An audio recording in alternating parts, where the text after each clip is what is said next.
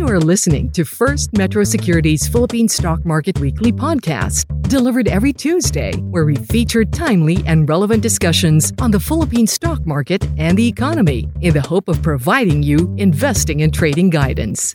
Here's your host, Royce Aguilar from the Research Department at First Metro Sec. Hello, everyone.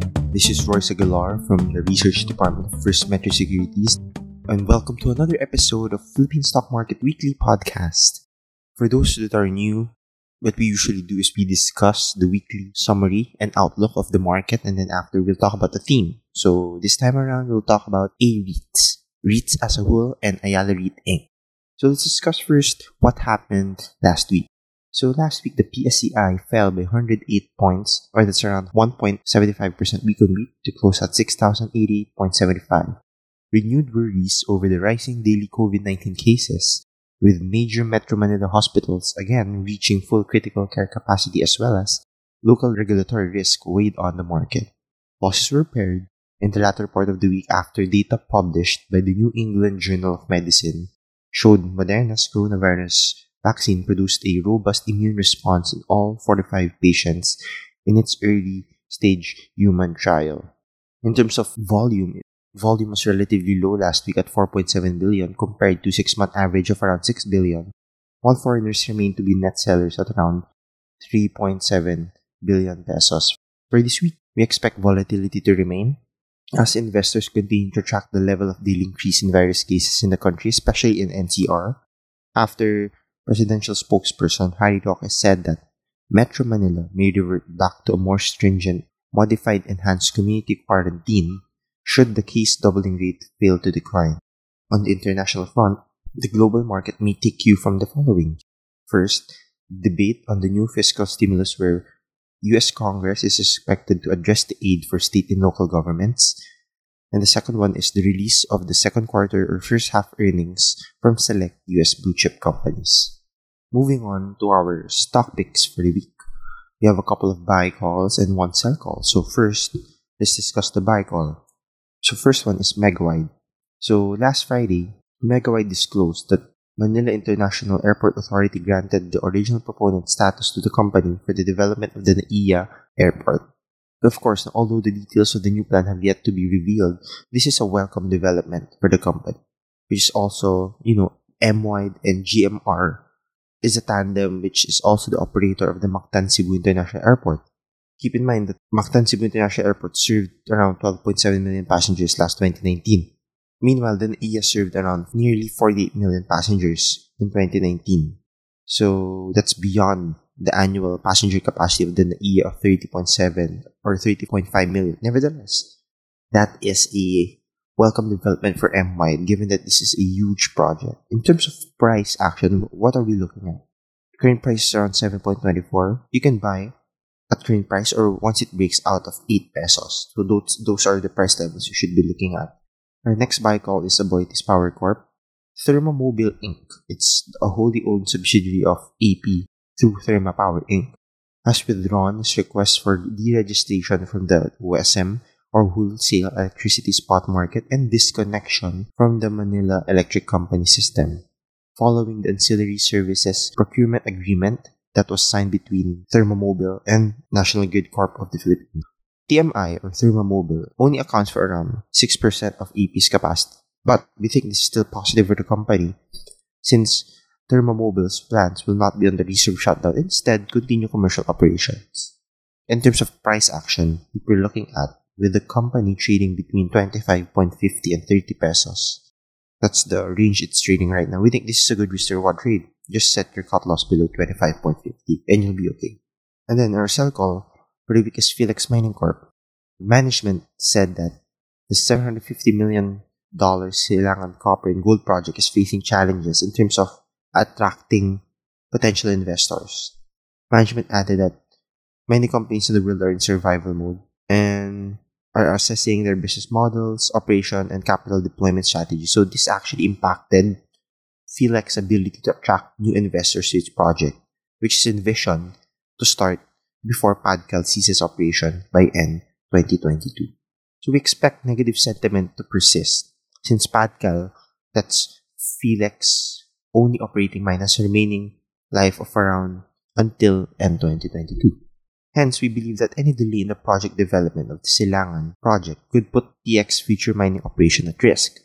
That being said, traders can sell at current prices or once it breaks below its current support of 2.65.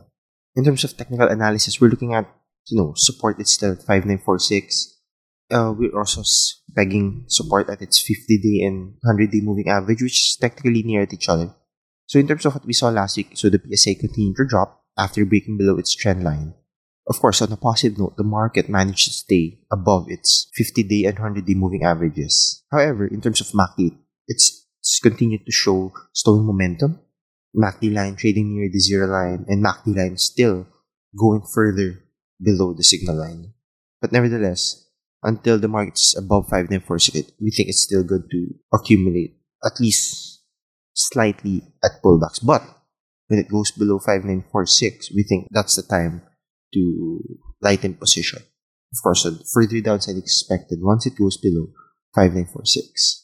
Okay, so our theme for the week is about AREIT, the Ayala REIT, which is set to be listed on the middle of August. So, of course, before we discuss Ayala REIT, I would like to discuss first what is a REIT, a real estate investment trust. So, it is a company that owns operates or finances income producing properties. So usually REITs generate a steady income stream for investors but offer little in the way of capital appreciation. So if, if you know or if you're aware of preferred shares, this has the same peg or approach in terms of movement, in terms of share price, but in terms of um, dividends, at least that's how you would appreciate having a REIT.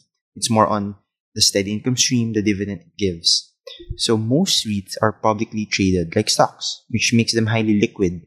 Of course, compared to actually owning a physical real estate investment. So that's how uh, unique REITs are. A lot of countries have REITs, and this is the first time we'll have this in the Philippines. That's why uh, it's a it's anticipated, right? Because you can have, or at least you can indirectly own a property like a stock. You can indirectly own a company in REITs, you can indirectly own a stock or a, a real estate investment without having to buy an actual physical real estate investment.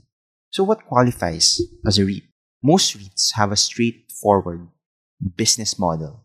So, the REIT leases space and collects rents on the properties, then distributes that income as dividends to shareholders. For example, one, one example of REIT is mortgage REITs. They don't own real estate but finance real estate instead. So these REITs earn income from the interest on their investment. So in terms of what qualifies as a REIT, or at least I would like to further discuss the rules and regulations set by the SEC. Of course, this has been the one that has been talked about for the last decade, right? And this new rules and regulation set by the SEC made it clear now. So let's discuss the rules and regulations set by the SEC. So the new rules and regulation actually is now more accessible um, in terms of investment opportunities in real estate. So by not limiting investment to developers, REIT offers more buyers the option to invest directly in finished products, such as residential, offices, hotels, or shopping malls. This may also include roads, power plants, or other infrastructure. This is an attractive feat to dividend-seeking buyers, since 90% of their income should be distributed annually to its investors. So 90% of the income from those properties that are part of the REIT of the company, 90% of those income will be distributed to investors. Right? That's actually a rule. Another is the lower minimum public ownership requirement. So this is more of the perspective of the real estate developer. So of course, uh, previously the requirement was 67% minimum public ownership requirement. So right now, as per the new rules and regulations set by SEC, it's now at 33%. So this will encourage the formation of more REITs and will be all tasked to reinvest the funds raised locally within a period of one year. Also, there's more tax incentives for REITs, so taxation will also ease up on transactions as REIT companies are promised more tax incentives such as VAT exemption. There will also be no income tax collectibles and implement the removal of the 50% documentary stamp tax for the transfer of property. In terms of listings, according to the rules and regulations, this will be now an easier way to list REIT compared to the rules and regulations set years ago. More players can invest without having to own properties or deal with high transaction costs and illiquidity. This will also provide for greater inclus- inclusiveness in the financial system and a more competitive local bourse since there would become more REIT firms to its product offerings. So another is assured REIT compliance. So REIT firms, fund managers, and property managers will be subjected to stricter requirements to ensure independence. Right? So this is good from the perspective of the investor, right? So these stakeholders will also be expected to comply with the regulations and the minimum public ownership. So non-compliance will result in the suspension of the firm's trading activities for six months and impose delisting if left unresolved.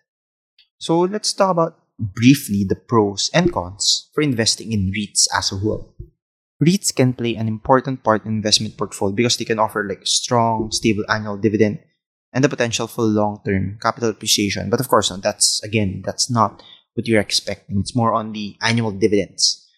So at least let's talk about in the US. In the US, REIT total return performance for the last 20 years has outperformed the S&P 500 index, other indices, and the rate of inflation. At least to give you that point of view, in the US, that's the total return performance of REITs. So let's talk about the pros first, right? On the plus side, REITs are easy to buy and sell, as most trade on public exchanges like Ayala REIT. This is a feature that mitigates some of the traditional drawbacks of real estate.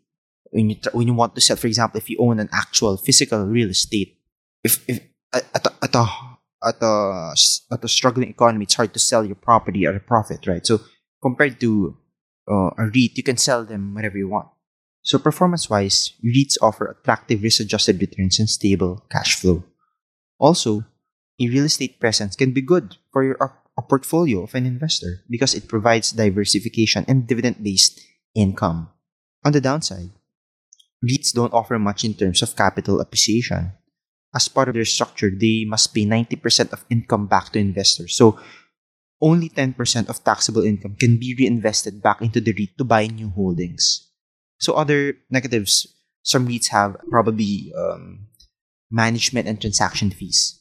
To apply that to a REIT, of course, you're reading the prospectus. Under the fund management agreement, the fund manager will actually receive a management fee equivalent to 0.10% of deposited property value plus 3.5% of the EBITDA before deduction of fees payable.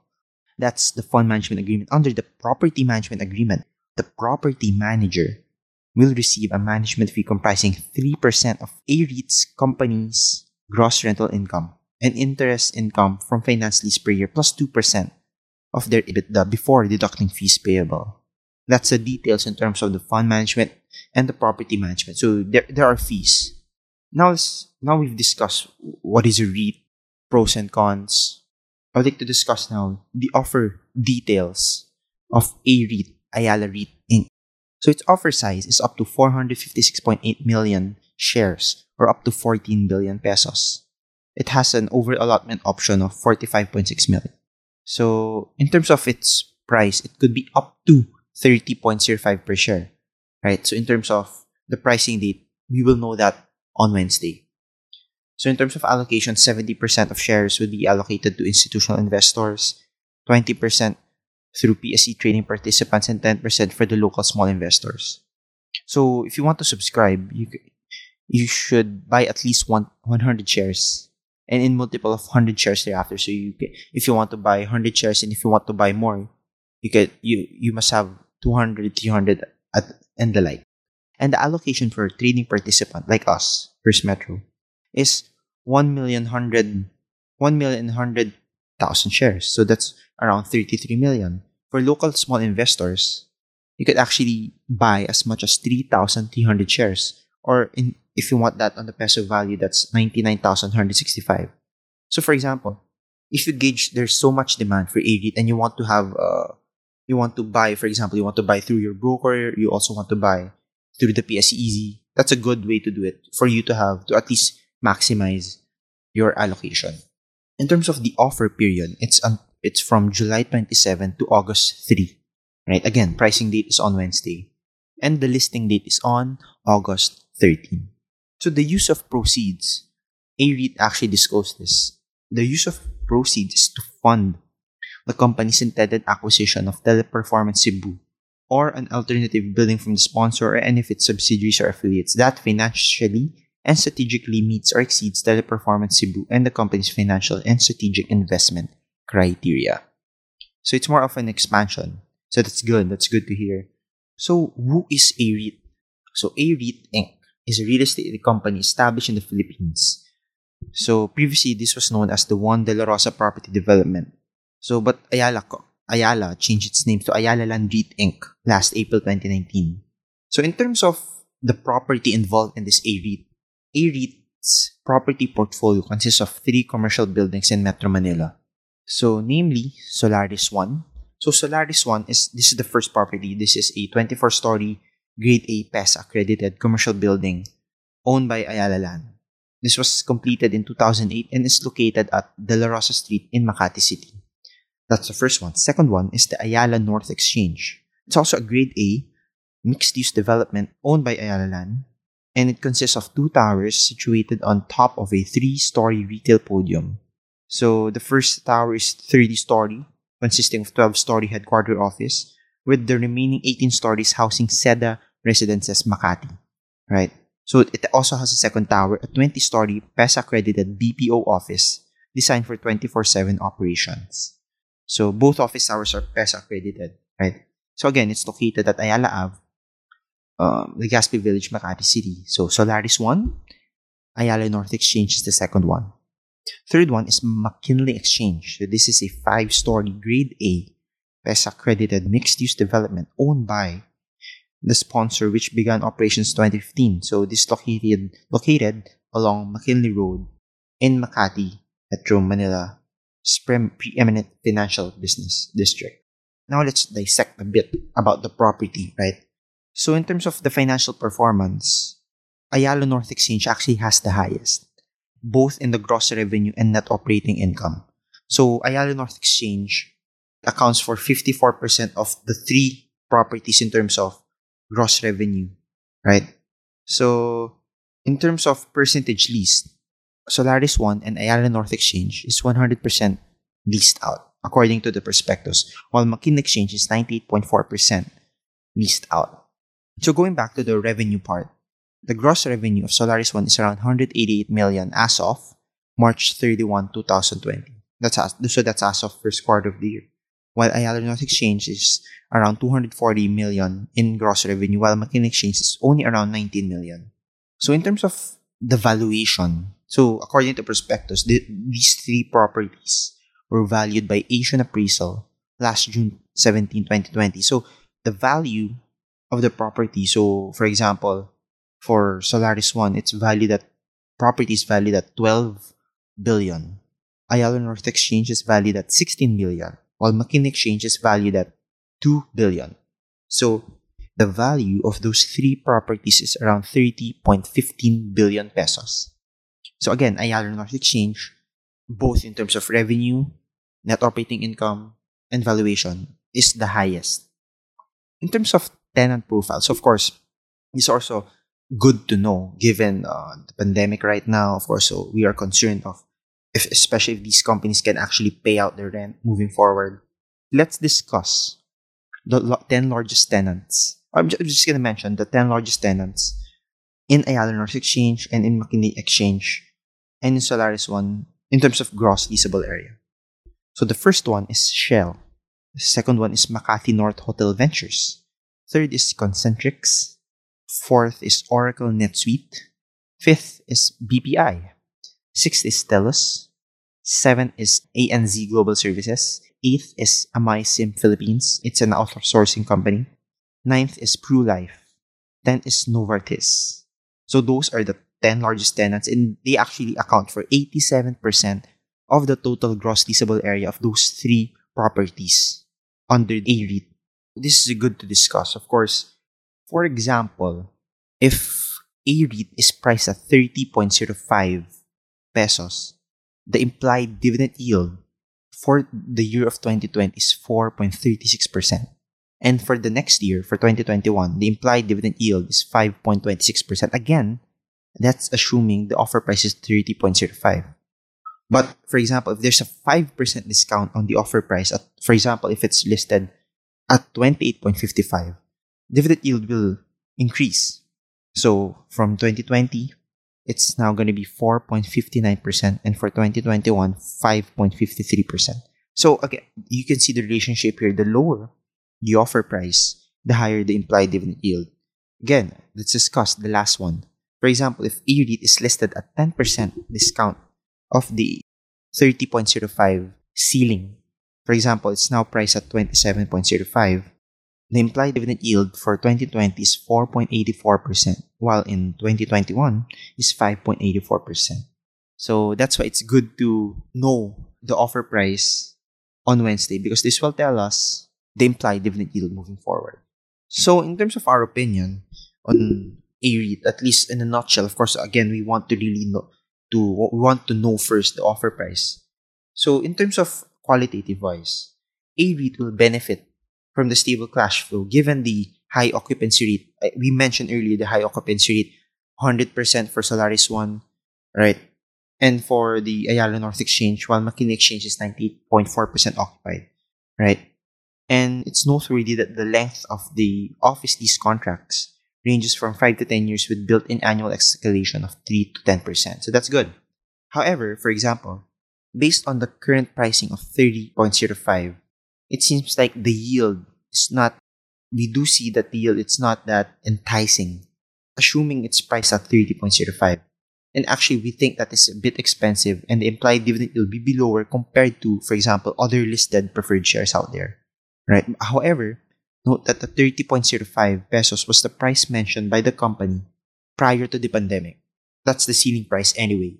That's why we, there might be some upside in terms of implied dividend yield and there might be lower offer price. So again, that's why it's very important to take note of the price level.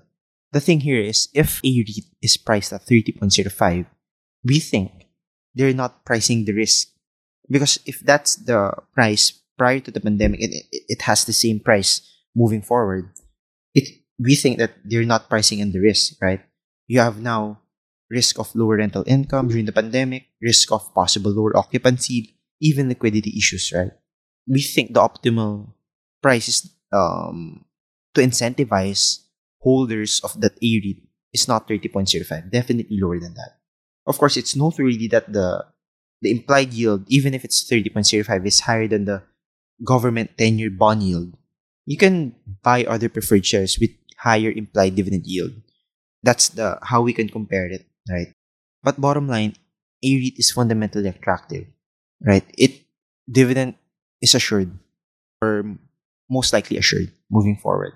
But bottom line, what we want to wait for is the price announcement on Wednesday. So fundamentally, the price is or the company is okay. We just want lower offer price compared to 30.05. That's it. So thank you. This is Royce Aguilar from the research department. And as always, your future first. Thanks for listening to First Metro Securities Philippine Stock Market Weekly podcast. Don't forget to follow us to get first dibs on our new episodes. For more up to date market news and info, exclusive content, and the opportunity to connect with your fellow Filipino investors and traders, join facebook.com slash groups slash First Metrosec and be part of the First Metrosec family.